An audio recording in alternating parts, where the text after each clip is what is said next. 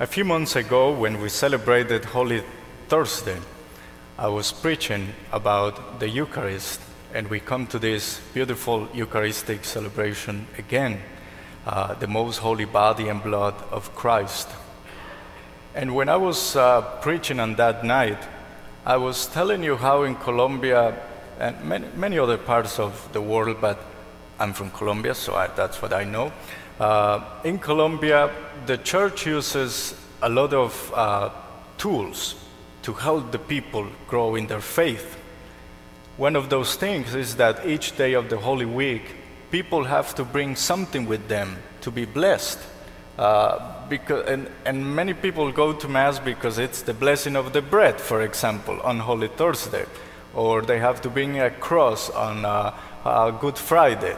Or they have to bring a bottle with water to be blessed on the Easter Vigil. But they always have to bring something, and of course, Palm Sunday with their own palms or plants. But the bread that people bring on Holy Thursday, it's very significant. It's very Eucharistic, and it's very common. In my house, we have to buy bread every day. We don't buy this, uh, here in the rectory, we buy this whole bread and maybe we buy two and one goes to the freezer. Oh, my dad would be very upset with that kind of thing. No, he has to buy bread every day. And even if when it gets home, it has to be warm. It has to be good bread and delicious. The bread is very common. The Eucharist, the bread that we bring to the Eucharist, is very common.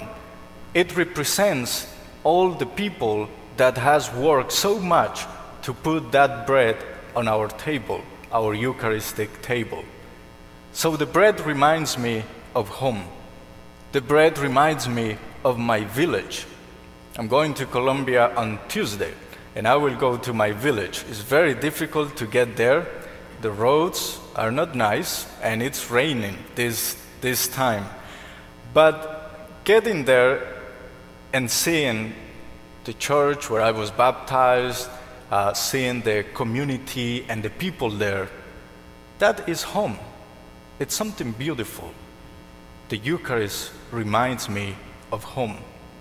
The bread that we eat, the bread that is transformed into the body of our Lord Jesus Christ. The blood, the wine, is also a very common thing. It's something that we use for meals or we use for celebrations. But in the Eucharistic table, it becomes the blood of the Lord Jesus Christ.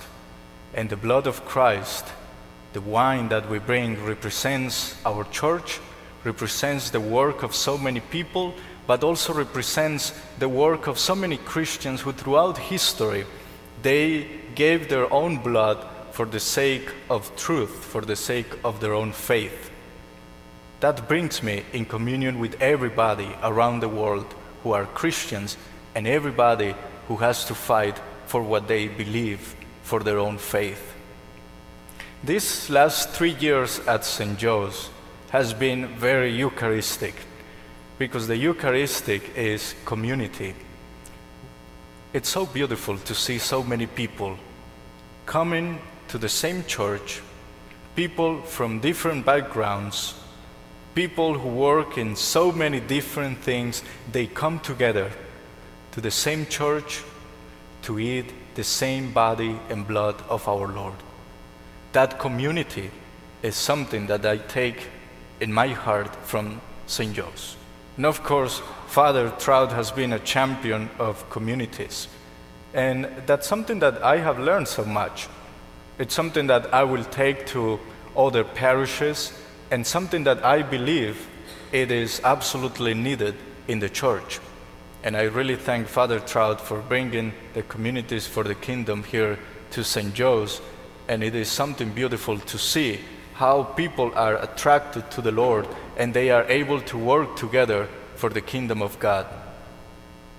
This is a great experience these past three years. St. Joe's has been my first parish as a priest. St. Joe's will always be in my heart. I will not forget this community with all the good things that we have had here in this community, especially going through a pandemic that no one expected, but we have to go through that. And I, as a young priest, had also to be here and contribute and listen to the people and all of you and try to work with you and with the other priests through these difficult moments. Those learning experiences will be with me. But most importantly, is that this community didn't stop, that this community came together, that everybody was able to help in some way. And I need to learn more of that, and I need to bring that with me to the other communities. Now that I'm going to St. Stanislaus, before I go to St. Stanislaus, I will go home. I will go, I was listening to this song, Country Roads Take Me Home. Well, that's, uh, that's those are really country roads. But I will go home. I will spend some time with my family. It's always very refreshing to be with them, to see my former classmates from the seminary in Colombia, my former classmates from high school. Always great to see them and just share experiences.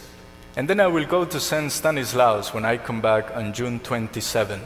There are many challenges there, but those challenges, I believe that this experience here with all of you, that is going to help me so much in trying to bring the community together because they are going through this renew my church process and uh, that's going to be very difficult and i need all your prayers to be able to lead the communities there an image that i will take from st joe's came to me three days ago that is also, there is a word that is present in all the readings today the first reading, the second reading, and the gospel. The word covenant. The word covenant is present because the Lord has made a covenant with his people, with all of us. But marriage is one of those covenants. And I always remember the first baptism that I had at St. Juliana's parish and the first family.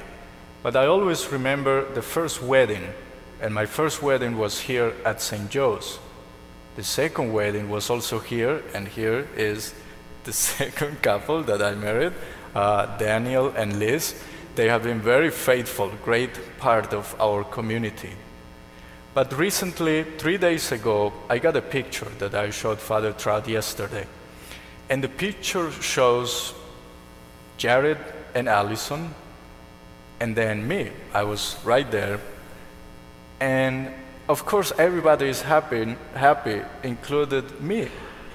I have a smile that I don't recognize myself. I don't, I don't go back to the live streaming and just try to see what I'm doing or how I'm smiling or moving or, or the pictures. I, I, don't, I don't get those pictures.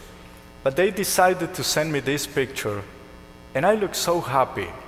And I'm looking at their hands joined together at that moment of marriage.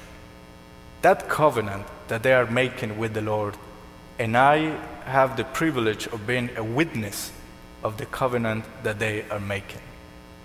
The same covenant is made every time we come to Mass. We renew our covenant with the Lord. We receive His body and His blood, and we want to become what we receive. Let us always trust that the Jesus we are receiving is a Jesus that is always with us. This Jesus Christ, who is the Son of God, will always be present in our lives. As I go through this new challenge, as I go through this new assignment, your faith gives me so much hope and strength. And the promise that the Lord is always with me, the promise that the Lord will always be present because you have shown me the presence of the Lord in your own lives. I truly thank you.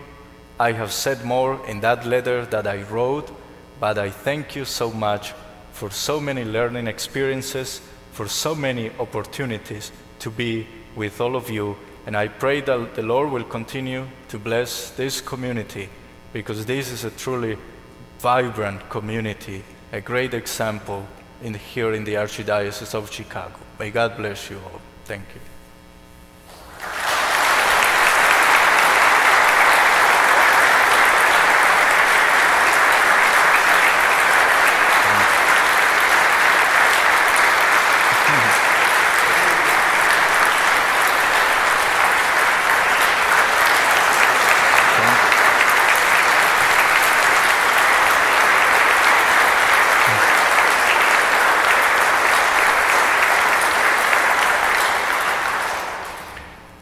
Brothers and sisters, let us now profess our faith.